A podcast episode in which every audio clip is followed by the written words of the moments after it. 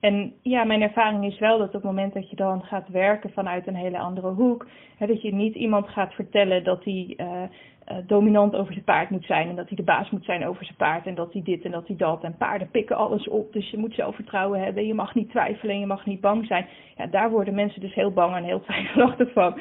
Uh, terwijl als je op een andere manier gaat werken en je geeft het paard hè, iets, uh, iets, iets om naartoe te willen, iets om uh, ja te zeggen tegen de samenwerking, tegen de situatie, tegen iets nieuws, tegen iets wat.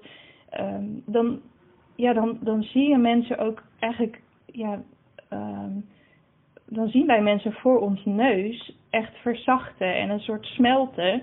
Omdat je merkt dat die druk van uh, altijd maar de baas moeten zijn en zo. En die, die stress vooral niet aan dat paard te laten merken. Dat die stress die smelt gewoon weg. Want ze zien ineens, hé, maar mijn paard is gemotiveerd. Mijn paard wil graag leuke dingen met mij doen. Hey, ik ben Ankie en dit is de In Verbinding met Je Dier podcast. Leuk dat je luistert. Goed, Um, welkom allemaal bij deze nieuwe aflevering van de In Verbinding met Je Dier podcast. Ik heb vandaag een hele leuke aflevering voor jullie. Met niet één, maar met twee uh, gasten in de podcast. En wij, waren net al een beetje aan het overleggen. We hopen dat alles technisch gewoon lekker werkt, alles goed gaat. Um, maar wie heb ik vandaag in de podcast? Ik heb uh, Vera Bergmeijer en Renske Smit te gast. En zij zijn echt experts in lichaamsbewustzijn trainen bij paarden. En uh, ja, ik heb ze uitgenodigd in de podcast omdat lichaamsbewustzijn trainen uh, heb ik, doe ik zelf ook met mijn paard Anka. En dat heeft voor ons echt een enorm groot verschil gemaakt. Dus ik wil eigenlijk gewoon jullie allemaal erin meenemen. En ik hoop dat jullie uh, je kunnen laten inspireren door uh, Vera en door Renske. Want ja, ik weet gewoon hoeveel, hoeveel goeds het kan doen. ook voor, juist ook voor de band met je paard. Um, Vera en Renske, um, willen jullie eerst wat over jezelf vertellen? Ja, prima. Ik denk dat jij iets zei, maar ik kan je niet meer horen. Technisch. nee? Oké. Okay. Vera, wil jij... Uh... Ik zei nee, niks hoor. Ik, zei ik zag Ankie de mond bewegen, maar ik hoorde niks van daar. oh, okay. Nee hoor, helemaal goed. Dat, het, ver... het, dat was vertraging. De, ja. de vertraagde verbinding. Nou, geen probleem. Um, nee, ik begin wel. Um, ja, ik ben dus Vera. Ik werk al sinds, zat ik net even te denken, sinds wanneer was het ook weer? Maar volgens mij was het begin 2013 of eind 2012 um, werk ik met paarden. Um, ik geef les, uh, ik train uh, paarden. Um, en ja, ik ben inmiddels ook in opleiding tot uh, osteopaat voor paarden. ook bijna klaar mee zelfs. ja, dus het is een volle, vol paardenleven wat ik heb. ja, en ik denk dat we de, de inhoudelijke kant, daar gaan vanzelf opkomen. Want dat is natuurlijk wel een beetje een, een, een uh, bijzondere reis misschien geweest. Uh, hoe ik tegen paarden aankijk, hoe ik tegen training aankijk.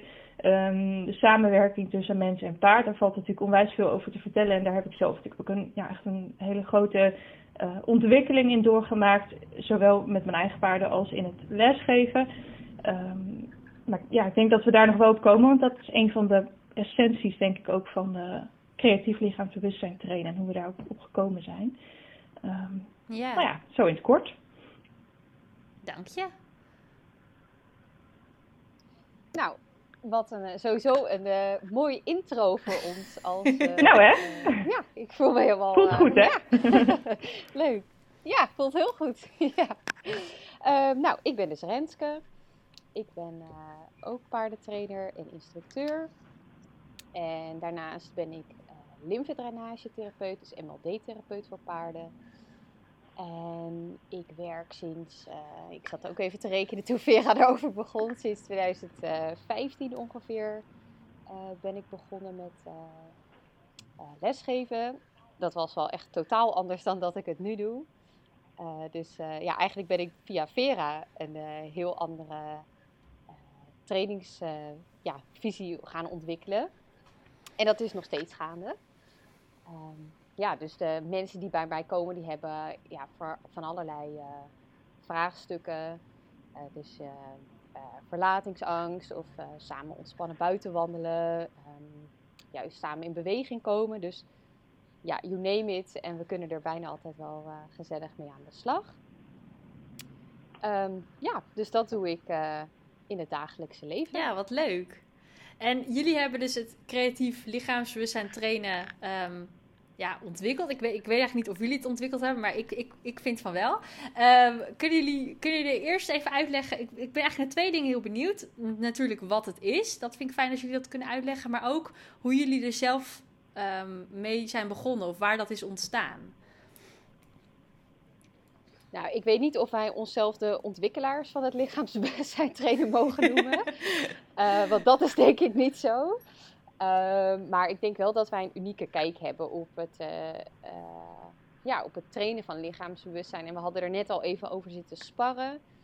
Ehm, maar voor mijzelf, als ik ja, denk aan het lichaamsbewustzijn trainen, dan gaat dat voor mij in ieder geval over ja, je lijf echt beleven.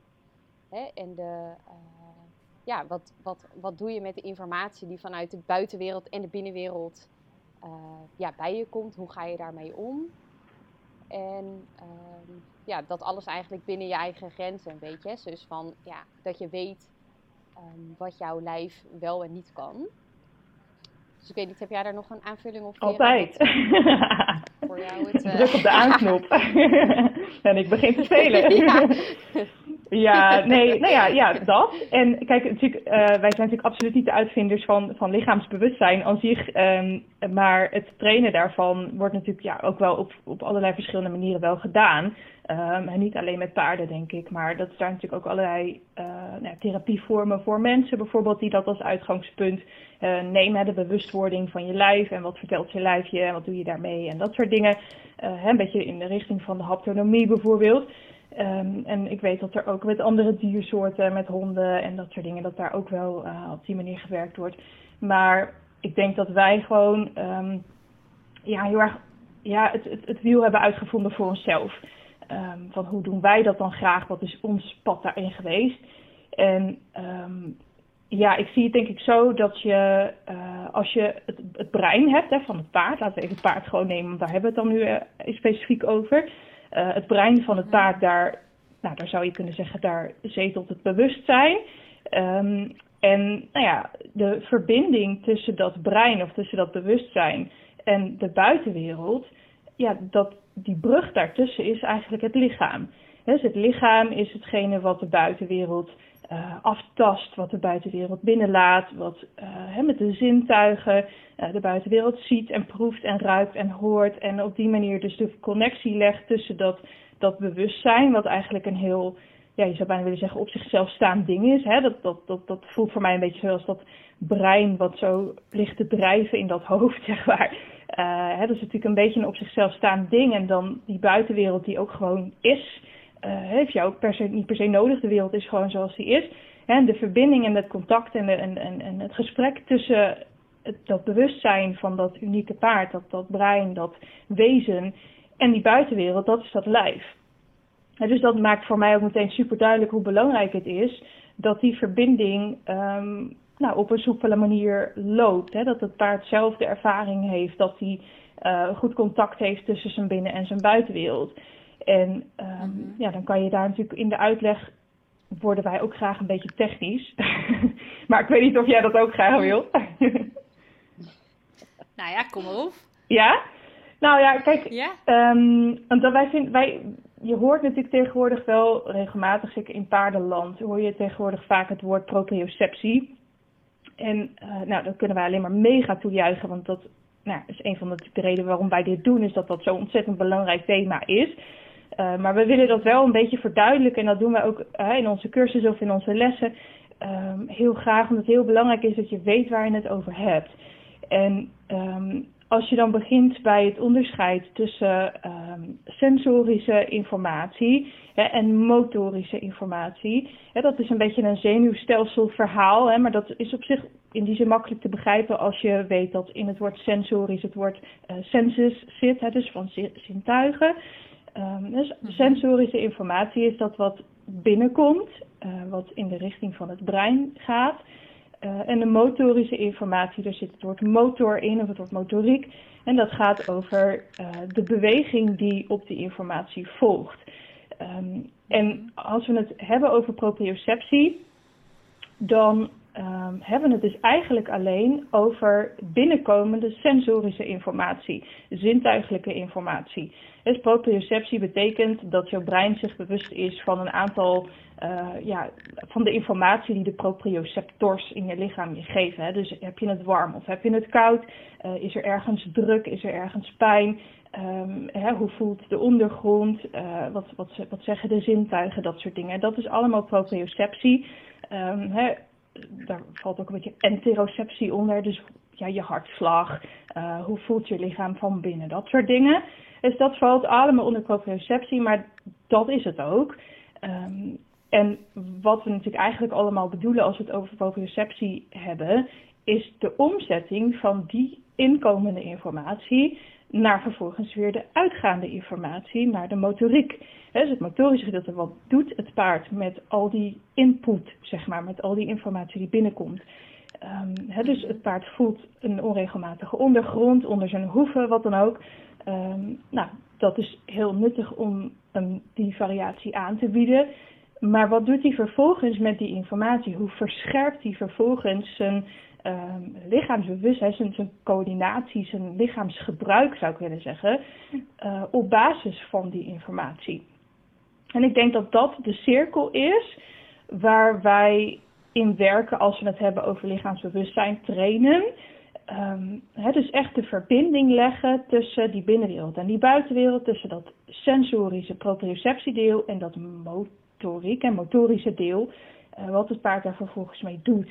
En die cirkel die zou idealitair dus een, een, een, ronde gesloten cirkel moeten zijn, waarin het paard dus constant leert uh, van wat hij um, aan feedback krijgt vanuit zijn uh, zintuigen. En dat weer toepast, iets aanpast, verbetert, daar weer van leert enzovoort. En daardoor dus um, handiger wordt. Ja, ja, en um, wat ik ook wel, nou, we gaan er straks nog wel later op, we gaan er later nog op meer op in, denk ik. Maar wat ik ook heel erg bij mijn paard heb gemerkt, is dat op het moment dat, dat dit dus bij haar eigenlijk verbeterde. Want ik weet nog, Vera, toen ik begon met lessen bij jou, dat, dat mijn paard eigenlijk niet door had dat ze achterbenen had, zeg maar. Ja. Voorbenen, die, dat was best wel helder, daar kon ze wel dingen mee, maar haar achterbenen die bungelden eraan. En op een gegeven moment zag ik dat bij haar echt veranderen en dat ze zich er echt bewust van werd. En ze ook veel bewuster kon gaan bewegen en kon gaan gebruiken. Zag ik bij haar ook een, echt haar zelfvertrouwen ook enorm toenemen daarin. Ja. Ja, ik denk ook, ik vond altijd. Uh, ja, ik reed vroeger op de manege en dan gingen wij buitenrit maken. En ook later toen met mijn eigen paard Lisa. En toen was mijn ervaring ook echt dat die paarden dus Ehm, ja, best wel spannend zijn om buiten op te zitten. Totdat ik een keertje een, uh, uh, een vakantie deed in de Ardennen. Waar paarden dus gewend waren om, uh, ja, om dat lichaam te gebruiken. Yeah. En dat was zo anders. Hè? Dus het, om te voelen hoe een paard... Waar, die vrouw die zei ook letterlijk tegen ons... Nou, laat het paard het zelf doen. Want die kon gewoon precies over alle glibberende stenen heen uh, bewegen en doen. En ja, dan kwam je later thuis en dan kon je op je manegepaard of op je eigen paard. En die, die miste dat allemaal. Mm -hmm. um, dus ja, dat was wel voor mij echt wel een besef ook van... Um, ja, dat, dat, dat onze plattelandspaarden wel echt een heel groot deel um, missen. Daar, ja. ja. Ja, en wij, wij hebben ook uh, aan het begin van onze training, dan maken we mensen een beetje lekker met uh, wat filmpjes en een hele hoop foto's die gemaakt zijn door een dame die in, um, in Noorwegen woont. Die heeft een heleboel fjorden en zij woont in een heel ruig gebied. Die heb je misschien wel gezien ook. Ja, ik heb ze gezien. Ja, en daar, daar maken we mensen altijd helemaal lekker mee. Van kijk, zo kan het ook. een paard dat helemaal, uh, ja, echt een of andere zieke bergwand beklimt en weet ik het wat. En ja, dat zo uh, vanzelf doet, zeg maar. Hè? Um, ja. En daar ja, kan je ook heel mooi aan zien dat een paard als, ja, als vluchtdier of prooidier, of hoe je het ook wil zien. Een paard is natuurlijk een heel groot ja, prooidier, vluchtdier. Uh, dus een paard heeft niet superveel te vrezen, maar goed, hè, is in de basis instinctief wel zo ingesteld als een vluchtdier. Um, dus als, als zo'n vluchtdier uh, het vertrouwen in zijn eigen lijf mist, dan kan je je natuurlijk voorstellen dat dat een super onveilig gevoel geeft op een heel bazaal niveau. Um, en dan is er nog niet eens een wolf of een weet ik veel wat of iets waar je bang voor moet zijn. Maar je weet dat als die komt, dat je lichaam eigenlijk niet in staat is om daar op een goede manier mee om te gaan. Omdat je gewoon weet, ja, mijn, mijn benen doen niet precies wat ik wil dat ze doen. En ik voel het allemaal niet helemaal. Ik heb het niet helemaal onder controle. Um, en dat geeft gewoon hartstikke veel stress aan een paard, hè, aan een dier wat zo is geprogrammeerd als een paard, als een vluchtdier. Dus ik denk dat we daarin ook wel um, als paardenmensen super serieus moeten nemen hoe belangrijk dat lichaamsbewustzijn voor paarden is. Um, ja, misschien wel ietsje anders dan hoe dat bij ons mensen werkt. Um, maar voor een paard is het echt de bare minimum, zou ik willen zeggen, om te vertrouwen op zijn eigen lijf. Dat hij weet dat hij um, zichzelf in veiligheid kan brengen, dat hij, uh, dat hij safe is. Ja, ja, dat is heel zeker voor een vluchtdier heel belangrijk. Ja. Ja, en we kunnen natuurlijk nooit, hè, wij kunnen geen uh, Alpen in de tuin zetten. Um, dus ik denk ook niet dat we de illusie hebben dat we uh, nou, hè, dat helemaal na kunnen bootsen. Um, maar ja, met, met wat we doen proberen we in ieder geval wel zoveel mogelijk een beetje die achterstand hè, die eigenlijk de, de paarden ontwikkelen als ze uh, ja, dus weinig variatie hebben in hun leefomgeving, om die een klein beetje op te krikken. Ja, wat ook best wel interessant is, is dat hè, wat, wat sommige mensen wel doen, en het is een super goede ontwikkeling natuurlijk, is nu natuurlijk al die uh, opties die er zijn om je paard een, uh, ja, een interessantere leefomgeving te bieden. Allerlei op, ja, manieren om je paddock paradise bijvoorbeeld in te richten met heuvels en klimdingen en zo. Nou, ik, ik doe daar heel hard mijn best voor hier in de achtertuin, doen we dat ook allemaal. Um, maar je ziet dat als je daar volwassen paarden in zet, um, dan, um, ja, dan zie je soms gebeuren dat die volwassen paarden eigenlijk niet precies weten wat ze daar allemaal mee moeten. Uh, of beter gezegd, wat ze daar allemaal mee zouden kunnen. Omdat ze gewoon, ja, die, die um, kwaliteiten van lichaamsbewustzijn, die zijn eigenlijk gewoon ja, een beetje in slaap. Die zijn sluimerend. Die worden eigenlijk niet zo vaak aangesproken. Zijn in het leven tot nu toe van dat volwassen paard ook vaak niet zoveel aangesproken geweest. Dus dat paard weet eigenlijk niet vanzelf dan wat hij dan allemaal zou kunnen met zo'n uitdagende leefomgeving. Dus dat is ook een van de redenen waarop, waarom wij daar um, nou, graag een soort driehoeksverhouding, zeg ik wel, een soort driehoeksverhouding beginnen tussen um, het hoofd van het paard, het lijf van het paard en, en wij.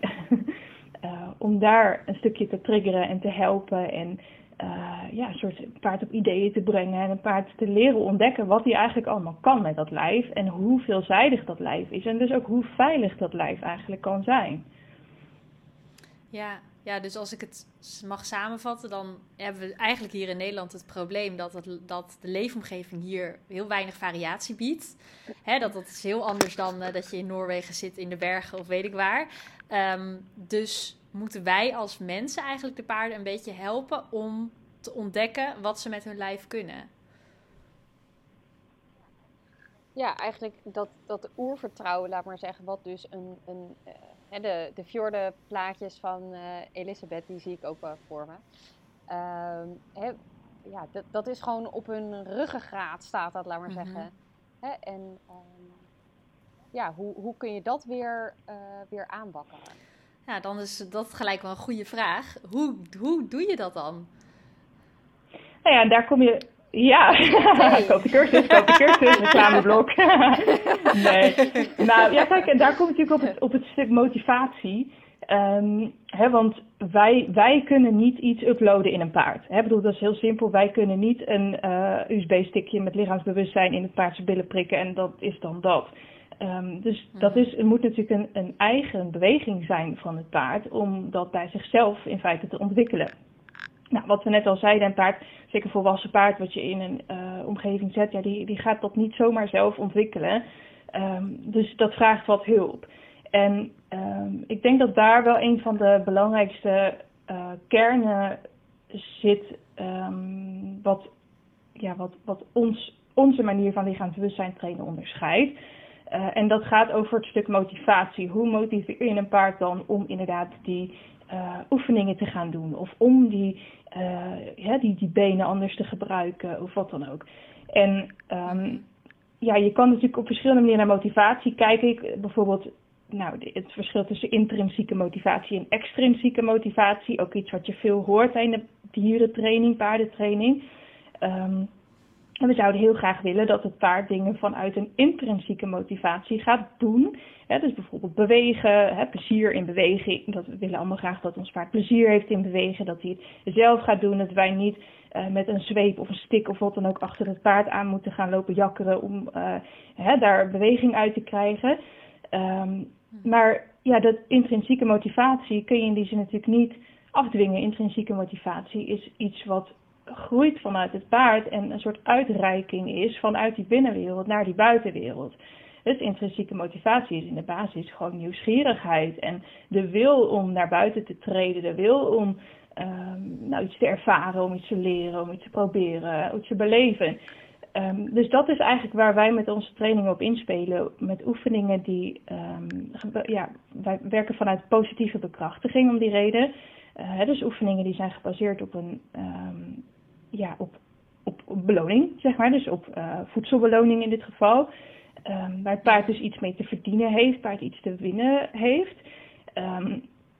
ja, en uh, op die manier ja, dagen we eigenlijk op allerlei verschillende leuke manieren het paard uit om eens wat te proberen met bijvoorbeeld de materialen die we aanbieden. Uh, nou, verschillende nuances met misschien combinaties van verschillende materialen, verschillende bewegingen. Uh, nou, een stuk target training uh, is het op gebaseerd. Um, hè, en daar, daar kietelen we als het ware um, die, ja, dat, dat, dat lichaamsbewustzijn, dat, dat oergevoel, dat oervertrouwen, dat kietelen we als het ware wakker met, met die oefeningen.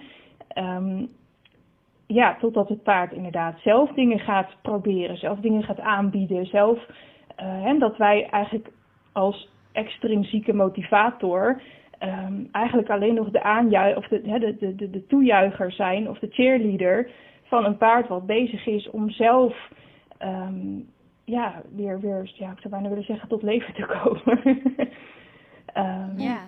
ja. Dus dat is wat, wat onze rol daarin is. Maar ja, dat vind ik wel belangrijk om daar direct in het begin ook bij te zeggen dat um, hè, wij zijn natuurlijk altijd een extrinsieke motivatie, want wij zijn, geen, wij zijn het paard niet, wij staan daar buiten, wij zijn die derde pilaar als het ware in dat gesprek. Um, mm-hmm. Maar um, extrinsieke motivatie in de zin van druk zetten of uh, trekken aan een touw of duwen tegen je paard of een been oppakken en dat ergens opzetten en dan hè, dat, dat soort dingen, dat, die vorm van extrinsieke motivatie is expliciet niet wat wij uh, doen en wat wij willen ja, uitdragen ook. Nou ja, en, en ehm, je ziet en ondervindt gewoon ook echt daadwerkelijk het verschil van als je dus met positieve bekrachtiging traint. Het gaat natuurlijk niet alleen maar over um, dat er iets leuk, leuks of lekkers te verdienen valt. Um, maar het is ook echt een wereld van verschil als je een oefening aan een touw of aan een halster dus doet. Of dat je het um, ja, paard dat zelf dat onderzoek dus laat doen. Nee, het is zo mooi dat je ziet dat verschil ook echt. Ja, kunnen jullie dat wat... Want ik weet, ik, ik heb het verschil gezien bij mijn paard. Maar kunnen jullie dat, dat nog, daar nog wat voorbeelden van geven? Ja, ik had, van de week had ik een, uh, een filmpje gemaakt over... Om dit verschil dus ook te laten zien. Uh, hadden we... Nou, een van de oefeningen is een, uh, een Mikado. Dus dan leg je balken op de grond um, in verschillende posities. En dan um, uh, ja, dan wil je dat je paard daar overheen loopt. En dat is geen onbekende oefening in de paardenwereld. Um, maar ik ken hem altijd van dat je je paard aan een touw meeneemt. En dan, um, hè, dan, dan stuur jij je paard eigenlijk over die balken heen. En als je dus dat uh, via positieve bekrachtiging doet, dan krijg je echt een totaal ander beeld. Want op dat filmpje was bijvoorbeeld te zien dat uh, ik Lisa meenam aan een touw. En dan struikelt ze ongeveer over elke balk die daar hmm. ligt dus er is veel minder uh, ja, eigen ontdekking eigenlijk ook hè, in, dat, in, dat in die hele oefening. Mhm. En zodra je daar een target voor gebruikt, ja, dan gaat dat paard opeens uh, zijn eigen route uh, kiezen om te lopen. Hè. Dus dat is misschien niet gelijk de route die jij in gedachten had. maar voor dat paard is dat misschien wel op dat moment um, ja, super inspirerend of, of op dat moment de, uh, het, de moeilijkheidsgraad die dat paard aan kan. Ja, en voor de mensen die, ik kan me ook voor, voorstellen dat er misschien mensen zijn die luisteren die denken, huh, target, waar heb je het over? Renske, wat bedoel je met een target? Oh, uh, nou, een target kan eigenlijk, kan eigenlijk alles zijn, maar uh, goed, je kan van een, een pionnetje bijvoorbeeld een target maken. Dus dat betekent dat je in plaats van, hè, dus dat je met een stick of een touw je paard ergens naartoe duwt, als het ware, ga je je paard uitnodigen om zelf naar iets toe te bewegen. En nou ja, dan kom je in de klikkertraining terecht. Dus dan op het moment dat het paard beweging maakt richting de target of de pion aanraakt, dan markeer je dat gedrag en daar verdient het paard dus eigenlijk ja, iets lekkers voor. Uh, dus het is precies de omgekeerde ja, een target, ja, dus een target betekent eigenlijk een doel. Hè? Dus je, je geeft het paard een doel om naartoe te bewegen. Dus of dat een, uh, nou, je bijvoorbeeld onderscheiden een neustarget. Hè? Dus hij gaat met zijn neus naar dat doel, dus naar die pion bijvoorbeeld toe, raakt dat aan en verdient daar iets mee. En maar we werken bijvoorbeeld ook met schoudertargets of met biltargets. Of nou, je kan beentargeten, staarttargeten, whatever you name it, kan je mee targeten. Um, hè, dus dat betekent dat je dan dat lichaamsdeel, dat het paard dat lichaamsdeel zelf naar die target toe uh, beweegt. Um, hè, dus dat, mhm. het is het, het, doel waar het paard dan met naartoe gaat. In, hè, dus het is een, een, uh, een pullfactor, zeg maar. Dus iets waar het paard zich naartoe getrokken voelt. Uh, ten opzichte van nou ja, de pushfactor, hè, van wat Renske net benoemde, van uh, het, het, met de zweep of de stick of het touw, het druk zetten ergens vandaan. Dus dat zijn een beetje de, de, ja, de opposites, hè, van of het paard ergens naartoe trekt of dat het paard ergens bij vandaan uh, wil of wordt ge, gestuurd als het ware. Ja, en ik kan me nog herinneren dat uh, ik op een gegeven moment Anka ook die... We begonnen met de neustarget en later ook met de, met de schoudertarget en de beeldtarget. En ik kan me nog goed herinneren dat ik op een gegeven moment bij Anka was en dat ik aan het uitmesten was. En dat ik door het hek moest met een volle kruiwagen en dat zij ervoor stond. Dus normaal gesproken dan duwde ik even tegen de billen aan van doe maar een stap opzij. Maar ik had haar toen net de beeldtarget geleerd. Dus ik had haar geleerd dat als ik mijn hand nou ja, naast haar bil uh, houd, dat ze er dan met haar bil naartoe stapt. En dan met haar, billen, met haar bil die hand hand aanraakt. En ik weet nog dat ze toen voor het hek stond en eh, dat ik dus even vanuit mijn automatisme, vanuit mijn gewoonte, haar dus op haar beeld duwde van ga maar aan de kant, doe maar een stap opzij. Dus ik bedoelde ga maar een stap naar links. Maar ik duwde dus op de rechterkant van haar billen. Dus zij ging met haar billen dus naar rechts, naar die hand toe. Want dat had, dat had, dat had ik haar geleerd. dus er was even zo'n miscommunicatie van oh ja, wacht, oh ja, tuurlijk. Ja, dat vraagt... Uh... Ja, het zijn hele... Ja, het vraagt gewoon een beetje andersom denken, wou ik zeggen. ja, ja, ja, ja. Ja, en ook naast dat het uh, dus ontzettend leuk is om dat soort dingen te doen, uh, kun je het dus ook, nou ja, wat je net zegt, super praktisch in de, inzetten. Ja, absoluut. Ik was laatst, was de, kwam de paardentandarts kwam langs voor Anka. En toen moest Anka dus voor zo'n, op zo'n manier neergezet worden dat haar hoofd in zo'n halster ging en alles. En toen kon ik die targets dus ook perfect gebruiken om haar net nog een klein stapje opzij te laten doen, dat ze er dan, dan net precies goed voor stond. Ja, ja. ja.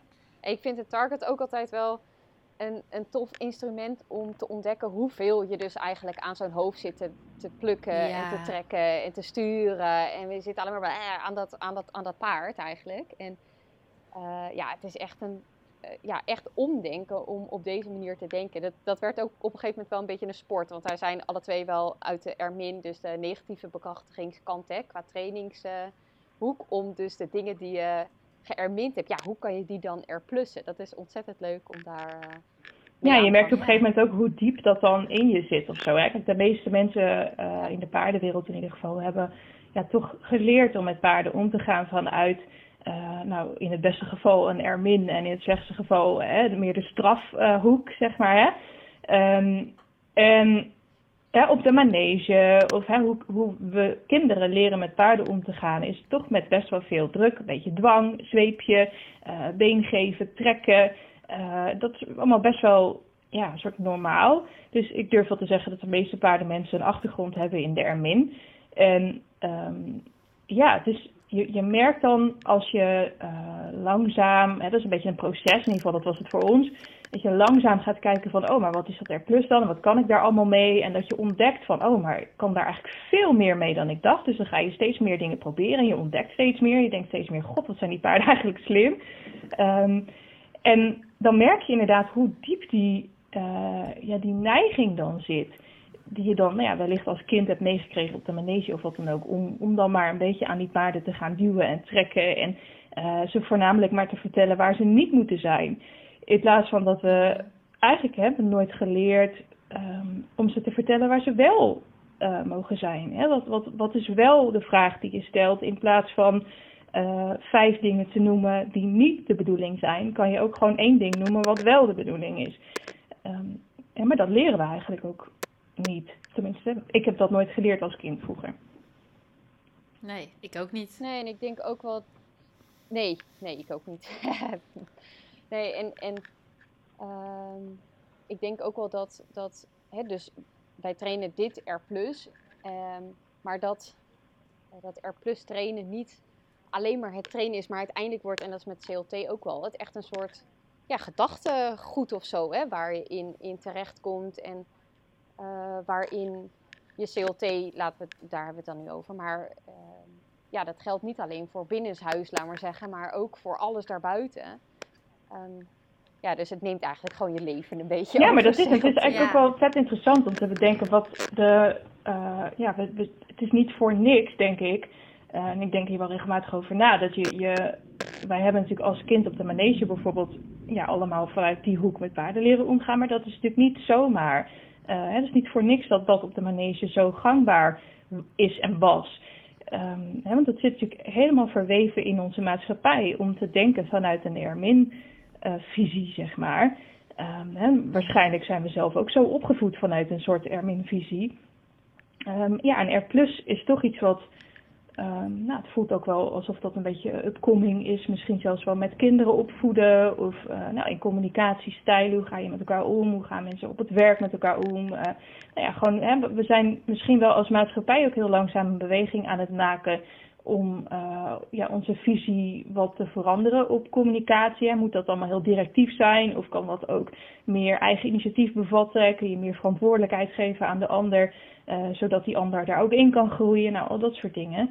Uh, en ik denk dat het heel mooi is om te zien dat, dat in de omgang met dieren ja, misschien wel een soort speeltuin is of zo hè, voor, voor dat soort gedachtegoed, waar dat je daar als mens misschien wel eerder met je dieren dan ingroeit of uh, daar kennis mee maakt en dat soort integreert in jezelf of zo. En dan hoor ik van heel veel klanten ook terug dat ze uh, nou ja, op die manier ook langzaam inderdaad anders in hun werk zijn gaan staan, anders in hun gezin zijn gaan staan, andere keuzes maken, anders met hun kinderen omgaan. Uh, en dan hoor ik ook wel regelmatig zo wat verhalen van terug van mensen die dan zeggen, nou dan herinner ik me ineens iets wat we met paarden hebben gedaan en uh, nou, dan ben ik dat ook gaan toepassen op mijn echtgenoot of zo. Um, ja, dat het dan hele andere reacties geeft en zo. Dus het, het is ook ja, een soort um, hele brede ontwikkeling naar mijn idee. Ja. ja, en het is ook een beetje een andere manier van denken. Ja. Ja, totaal anders. Ja, wat jullie net ook al zeiden, hè? dat je dan van R min naar R plus gaat en dat je dan moet gaan kijken van oké, okay, hoe ga ik het dan aanpakken? Ja. ja ja, het is natuurlijk super makkelijk om, uh, uh, hè, om een touw of een, uh, of een zweep erbij te pakken. En we zijn ook gewoon vaak super ongeduldig. Dat is een van onze vijf ingrediënten voor, de, voor het creatief lichaamsbewustzijn trainen. Is dat je herhaling, langzaam aan en... Um, ja, dat, missen we, dat vinden we nog wel eens lastig als mensen zijnde om het paard ook gewoon lekker even uh, uit te laten vogelen. En het hoeft niet allemaal snel en juist liever dus niet. Nee, je ziet dat ook. Hè? Bijvoorbeeld als wij uh, met paarden, nou, als we aan het lesgeven zijn en dan zijn er soms wel eens plekken of situaties dat we eigenlijk niet het paard uh, helemaal los kunnen laten in de bak bijvoorbeeld of wat dan ook. Omdat er nou ja, op een pensioenstal bijvoorbeeld zijn andere paarden in de bak of nou, op sommige plekken mag het paard niet los of wat dan ook. En uh, dus er zijn soms redenen om toch een touwtje aan dat paard te hangen, al is het maar voor het idee of zo. Um, maar je ziet dan direct wat dat touwtje dan doet met, met degene die dat touwtje vast heeft. En dat is natuurlijk heel herkenbaar, het is ook heel logisch. Um, is zodra je dat tool in je handen hebt, dan ga je daar automatisch ook iets mee willen doen. Dus dan ga je toch zien dat ook al staat iemand met een target in zijn handen en die heeft, weet heel goed hoe de oefening werkt, en, maar het paard doet er gewoon net even een paar seconden langer over of zo. Dan zie je toch alvast dat, dat het handje zo en dat touwtje een beetje strakker en dan toch even een beetje helpen. Het gaat helemaal vanzelf. Dus hoe, hoe diep dat zit, zeg maar, dat zit helemaal in onze, in onze muscle memory, zeg maar.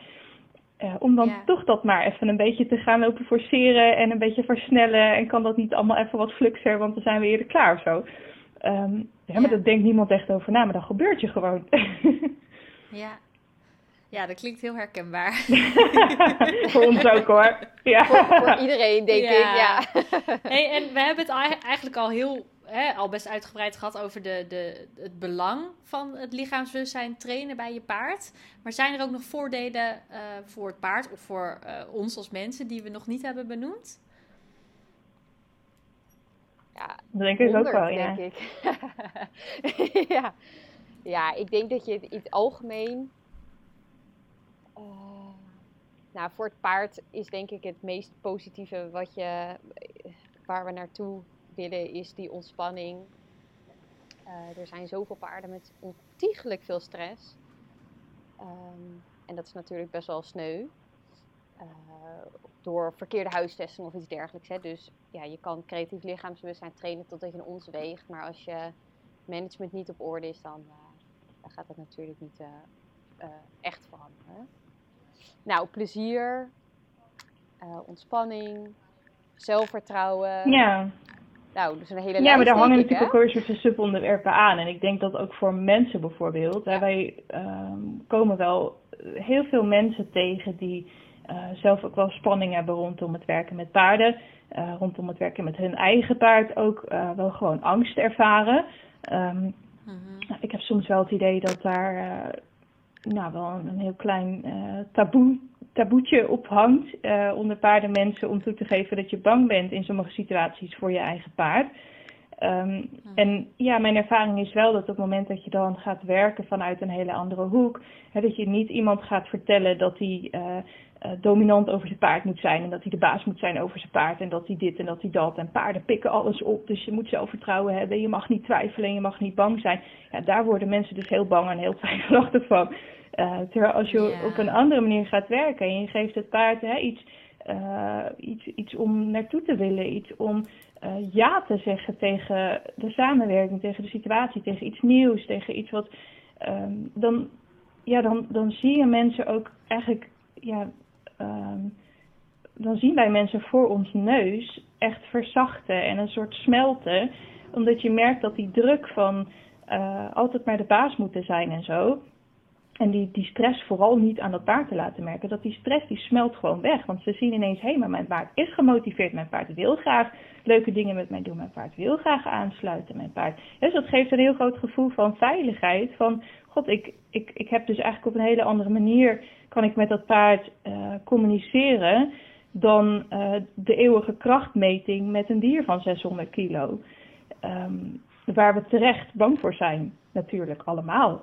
Uh, hè, de een kan daar wat beter overheen bluffen of is daar technisch wat handiger in dan de ander. Maar ja, you better be. Hè? Ik bedoel, natuurlijk moet je bang zijn voor een paard van 600 kilo. Um, maar ja, op het moment dat je uit die krachtmeting stapt en um, ja, op een andere manier met het paard bezig gaat en echt ja, inderdaad, hè, wat, wat Renske zei, de plezier en de ontspanning daarin brengt, langzaam gaat, dingen rustig opbouwt, dan ga je ook geen stresssignalen ineens missen of uh, een paard wat ineens uh, er vandoor rent omdat hij het niet wil of zo. Ja, dat, het paard wil het wel, daarom staat hij daar. Uh, snap je? Dus dat, dat, dat, dit hele issue heb je dan niet meer. Dus er zijn heel veel issues die mensen angst inboezemen, die je gewoon uh, vanuit deze hoek eigenlijk niet eens meer tegenkomt. Um, en dat is natuurlijk wel een van de belangrijkste dingen, dat op het moment dat de mens die met dat paard werkt zich niet meer zo onveilig voelt, dan heeft dat ineens ook verstrekkende consequenties voor wat uh, mensen dan ook ineens, uh, ja, waar ze, ja, de dingen die ze nog meer durven. Dus ineens veranderen er dan ook wel dingen in, nou, in huisvesting, of mensen durven toch ook ineens hun paard te verhuizen naar een andere plek die beter passend is, of um, ja, dan ontstaan er ineens openingen naar allerlei dingen die het sowieso, de paard en mensen samenwerking ten goede komen. Dus die spanning die, ja, die uh, bij het paard en bij de mens. Ja, ik denk dat dat wel een heel belangrijke benefit is van dit werk. Ja, zeker. Ja, en ik denk ook, nou, als je er praktisch hè, nog bekijkt wat CLT voor voordelen heeft, is het natuurlijk ehm, ja, echt wel de basis voor als je wil ontspannen, wil buiten rijden of buiten wandelen of trailer laden, um, zadelmak maken. Ja, dus het lijkt, het lijken van die op zichzelf staande oefeningen, maar nou ja, net wat Vera ook zegt, hè, er hangt nog zoveel meer eigenlijk uh, ja, aan vast. Dat als je daarmee aan de gang gaat, dat is eigenlijk nog maar het begin van ja, alle, alle dingen die kunnen gaan veranderen daarmee.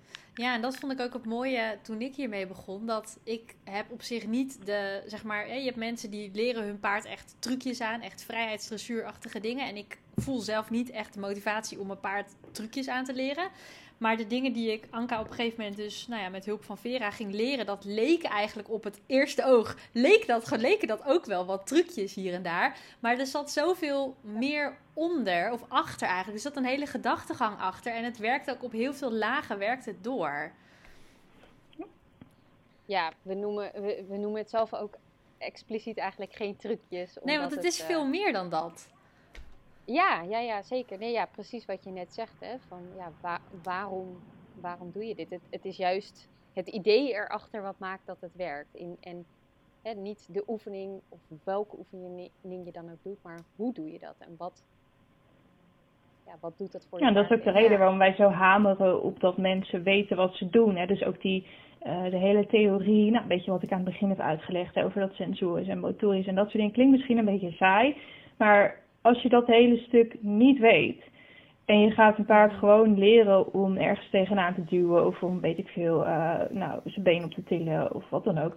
Ja, dan kan je natuurlijk best wel veel plezier aan beleven. Alleen dan mis je de hele intentie achter waarom je dat zou doen en op welke manier je dat zou doen. Hoe doe je dat? Hoe lang doe je daarover? Wanneer wacht je? Wanneer niet? Wanneer ga je door? Wanneer, hè, wat, wat, ja, hoe stem je af op je paard? Dat kan je natuurlijk alleen bepalen als je weet uh, met welke systemen je werkt en met, met welk deel van je paard je contact maakt en wat je kunt verwachten en waar je naartoe wil werken.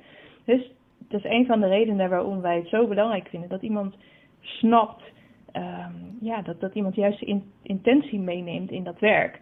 Um, En bijvoorbeeld met vrijheidsdressuur, um, nou, daar wil helemaal niet zeggen dat dat fout is om te doen, hè, of dat mensen daar geen plezier aan kunnen beleven of paarden maar dat heeft wel vaak toch ja, een andere, ander doel of een andere intentie. een paard leren om te flamen op commando of een paard uh, door op zijn been te tikken, eh, de Spaanse pas aanleren of wat dan ook. En dat heeft gewoon net een andere uh, ingang, een ander doel. Ja, en uh, ik denk dat, dat dat maakt het verschil. Je kan natuurlijk heel veel oefeningen in principe op, op tien verschillende manieren doen. En dan krijg je ook tien verschillende uitkomsten.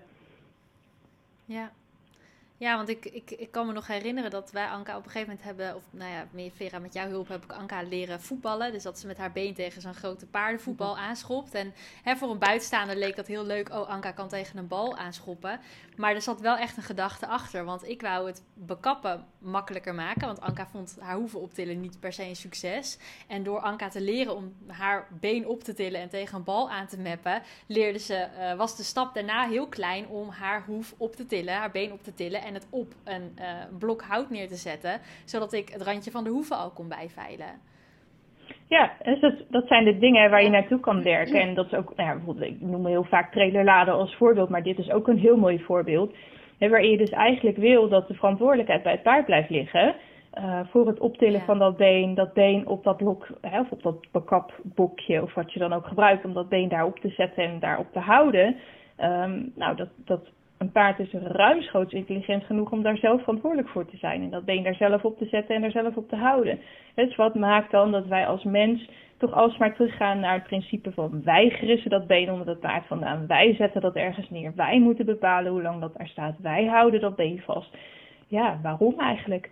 Dus je kan dat natuurlijk door stap voor stap te werken. Eerst dat paard bewust te maken dat hij benen heeft, dat hij daar iets mee kan, dat dat iets is waar we een gesprek over kunnen hebben, dat dat leuk is, uh, dat hij daar iets mee verdient en dan vervolgens dat te shapen en toe te werken. En nou oké, dan kan je het ook ergens opzetten, kan je het ook op laten staan. Dan kunnen we het dan ook aanraken. Nou, en dan voor je het weet ben je aan het bekappen met een paard wat zelf zijn voet op het bokje legt en houdt. Ja. Wat natuurlijk totale andere, uh, ja, wat, wat natuurlijk ver voorbij dat voetballen leuk is. gaat. Naast dat voetbal ook gewoon leuk is. Anka vindt het fantastisch. ja, en het is ook. Ehm, ja, er zit gewoon. Dat is eigenlijk wat wat het voor mij heel erg hielp. Of wat, wat, wat voor mij het verschil positief maakte. Was dat ik in één keer zag van: oké, wacht, er zit echt een gedachte achter. En het is echt ergens goed voor. Dat werkte dan voor mij weer heel motiverend, eigenlijk als, als, als eigenaar. Um, en Vera, je had het net al even over. Jij benoemde net al van. Ik, we vinden het ook heel belangrijk dat mensen wel echt weten waar ze mee bezig zijn. Dat ze daar die kennis van hebben. Nou ja, jullie hebben daar iets voor bedacht. Uh, je noemde het net al even, jullie online training. Um, willen jullie daar iets over vertellen? Ja, uiteraard. Graag nog een reclameblok, yes. nee, maar nee, ja, heel graag natuurlijk. Ja, um, wij hebben daar eigenlijk ja, in de loop van de tijd van alles voor bedacht. Wij zijn ooit begonnen met dit in een webinar te gieten. Nou, die bestaat inmiddels niet meer. Um, maar we hebben het nu gegoten in de vorm van een online training. Um, en nou, daar was onze eerste online training, dus het is echt onze, onze liefdesbaby, zeg maar. Um, waar we heel goed hebben nagedacht over hoe zouden wij dat graag uh, het liefst willen aanvliegen. Um, dus dat is een uitgebreide online training met, uh, ja, we noemen het niet voor niks creatief lichaamsbewustzijn trainen, niet zomaar lichaamsbewustzijn trainen. Um, en het creatieve ja, zie je ook heel duidelijk terug in, uh, in onze training. Dus de manier waarop we dingen aanbieden. We hebben heel veel afbeeldingen gemaakt. Um, uh, filmpjes gemaakt, video's, uitleg. We hebben een boekje gemaakt zelfs, wat we ook geprobeerd hebben zo creatief mogelijk in te steken met allemaal uh, leuke uh, ja, infographics en dingen, illustraties. Um, ja, dus dat, dat is wat we ervan gemaakt hebben. En daarnaast geven wij natuurlijk alle twee ook privélessen op locatie. Um, ja, dus daar zijn we eigenlijk een beetje we hebben dat heel breed uitgebouwd wat je daar allemaal mee kan. Om er ook voor te zorgen dat we mensen uh, nou ja, kunnen bereiken waar wij niet um, nou, bij in de bak kunnen staan. Omdat ze te ver weg wonen of omdat, nou, wat dan ook. Um, mm-hmm. Ja, dus zodoende. En we zijn gewoon veel te lang van stop voor een webinar. Daar kwamen we achter. Dus het moest wel in een online training. ja, die online training is echt ook echt, nou ja, Vera, wat jij net al vertelde. Maar het is eigenlijk ook echt gewoon voor, voor als mensen denken van... hé, hey, ik wil dit gaan oefenen met mijn paard. Ik wil dat gaan doen. Jullie training heb ik zelf ook aangeschaft. En wat ik er zelf heel prettig aan vind... is dat het gewoon heel uitgebreid, stap voor stap uitlegt. En dat begint inderdaad met heel uitgebreide theorie, maar daarna ook echt stap voor stap alle oefeningen. Zodat je eigenlijk, hè, je, je kan gewoon heel goed zien van oké, dit is wat ik kan doen met mijn paard. Dit is hoe ik mijn paard het kan aanleren. Dit is waar ik kan beginnen. Want ik kan me voorstellen als mensen dit nu luisteren, dat ze heel enthousiast worden. Maar denken, ook, ook denken van oké, maar hoe ga ik er dan mee beginnen? Ja. En in jullie training wordt dat gewoon heel mooi, uh, hebben jullie dat heel mooi uitgelegd. Ja, we vinden ook wel echt belangrijk, want uh, nou ja, juist door alles wat je nu misschien ook gehoord hebt, is het dus meer dan hè, de oefening aan zich. Dus uh, ja, soms is dan een online training juist ook ingewikkeld. Hè? Mm-hmm. Maar uh, ja, dat geven onze deelnemers of mensen die deelnemer willen worden, vinden het echt belangrijk dat ze weten dat we uh, ook ernaast juist willen helpen. Hè? Dus we staan altijd klaar voor je vragen. We kijken met liefde met je mee met filmpjes. Juist omdat we graag willen dat Um, ondanks dat we dus misschien niet live bij je in de bak staan, mm -hmm. ja, wel willen dat je er natuurlijk lekker mee aan de slag gaat en juist die, die voordelen ervan gaat ervaren. Dus ondanks dat het online is, zijn we nog minstens net zo betrokken ja. als dat we. Nou, wat bijvoorbeeld heel leuk is, is dat ik, uh, ik ontving deze week ontving ik toevallig nog een appje van iemand die zei: Nou, ik heb uh, poosje geleden die training aangeschaft, ik ben ermee begonnen en ik uh, ben er allemaal dingen mee aan het doen. En um, ja, eigenlijk een klein ding waar zij dan met haar paard tegenaan liep. Iets wat in een oefening uh, met pionnen. En het paard begreep het niet helemaal. En die, die targette steeds net even de verkeerde pion. Nou, doet er niet per se toe wat voor oefening het allemaal precies was. Hè, maar ze kwam net even niet helemaal uit. En ze vroeg van, nou, wil je eens even meedenken? Hoe kan ik uh, dit oplossen? Hoe kan ik voorkomen dat, dat mijn paard dat uh, telkens net niet helemaal goed doet? En wat heel interessant is, door zoiets kleins en concreets, in principe zou je natuurlijk ook kunnen zeggen, nou, uh, je moet gewoon even dit en dat doen, is je probleem opgelost. Maar wat wij juist zo belangrijk vinden, is dat je door zo'n ingang kom je met elkaar in gesprek. En ga ik met haar in gesprek over, goh, hoe is je trainingsopbouw dan geweest? Wat voor stapjes heb je uh, ondernomen om hier te komen? Is er misschien een stapje wat je bij nader inzien hebt overgeslagen? En dan, ga je, gaat hem ook, en dan duik je langzaam in, oké, okay, maar hoe zet jouw paard in elkaar? Dan nou, kreeg ik een filmpje van haar. Daar zag ik weer allerlei dingen op waarvan ik dacht, hé, hey, maar is eigenlijk best wel interessant. En dan zou je die in die oefening voor kunnen pakken om je paard wat wakker te schudden op, uh, op dit en dit vlak. En uh, het onderscheid maken tussen verschillende pionnen. Nou, dat, dat, daar was het paard echt helemaal niet mee bezig. Um, nou, dus we zijn zo, en dan kom je eigenlijk zo trapje voor trapje, loop je eigenlijk samen een soort van trappetje op van hé, hey, maar er, um, ga je de diepgang in en wat betekent het dan dat dit paard die oefening niet helemaal begreep? Um, en wat vertelt je dat over je paard, hoe je paard denkt, over hoe je paard in de training staat, over, kun je misschien wel gewoon wat meer van je paard verwachten? Um, kou je misschien te veel voor, uh, onderschat je je paard misschien, zou je misschien op een gegeven moment moeten zeggen, hé, hey, maar jij bent slimmer dan dit, uh, kom, we gaan het nog iets moeilijker maken in plaats van, oh, we moeten het maar makkelijker maken, want hij snapt het niet. Um, dus ja, dus leuk om elkaar op die manier te leren kennen en op te sparren. En dan kom je ook vaak wel op een stukje van, nou, hoe staat die uh, persoon daar dan zelf in? Of wat zijn karaktereigenschappen, wat maakt dat zij het op die manier heeft aangepakt? Ja, en, en niet iedereen wil dat, of dat hoeft ook niet altijd. Maar dat is wel het, het mooie aan, um, denk ik ook hoe wij daarin staan, is dat we ja, daar proberen wel een stuk breder in te kijken dan alleen uh, die oefening moet maar lukken of zo. Hè? Dat, daar gaat het niet per se om. Nee, en um, uh, wat ik net nog zat te denken. Uh, hè, want Vera, jij benoemde net ook een boekje wat jullie hebben gemaakt. En, ook, en daarin staan ook heel veel oefeningen uitgelegd met, met plaatjes erbij. Nou, dat vind ik als beelddenker ook gewoon fijn om dan te zien. hè, wat is er allemaal mogelijk? Uh, in jullie online training komt er ook heel veel beeldmateriaal daarvan langs. Maar voor de mensen die nu luisteren, kunnen jullie nog wat voorbeelden geven van wat, waar, waar kunnen ze aan denken? Aan wat voor oefeningen doe je dan als je creatief lichaamsbewustzijn traint? Nou, met alle materialen die je, die je kunt vinden, zo ongeveer, kun je. Nou, het moet natuurlijk wel veilig zijn, hè? Maar uh, nou, dus we hebben uh, eigenlijk onze oefening in uh, hoofdstukjes opgedeeld. Dus we hebben bijvoorbeeld een hoofdstuk met balken en banden. Nou, de bal komt aan bod. klimmen. Ik denk hoor, ja. klimmen klauteren is een ja. hoofdstukje inderdaad. Um, en nou ja, binnen die hoofdstukjes hebben natuurlijk allerlei oefeningen in uh, ja, moeilijkheidsgraad eigenlijk opgebouwd. En ja, dat hebben we met een soort sterrensysteem gedaan. Zodat je een beetje een handleiding of een, eh, een leidraad hebt van ja, in welke volgorde zou ik iets kunnen doen.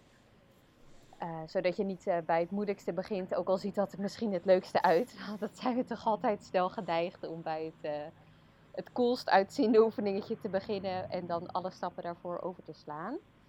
Um, ja, en daarna ben je natuurlijk, of daartussen, ben je natuurlijk ook al ja, vrij om je eigen creativiteit uh, de vrije loop te, te geven om uh, ja, daar samen met je paard um, ja, in te groeien. Dus nou ja, we willen ook niet echt een vaste methode of zo aanbieden. Dat, dat is het juist eigenlijk niet.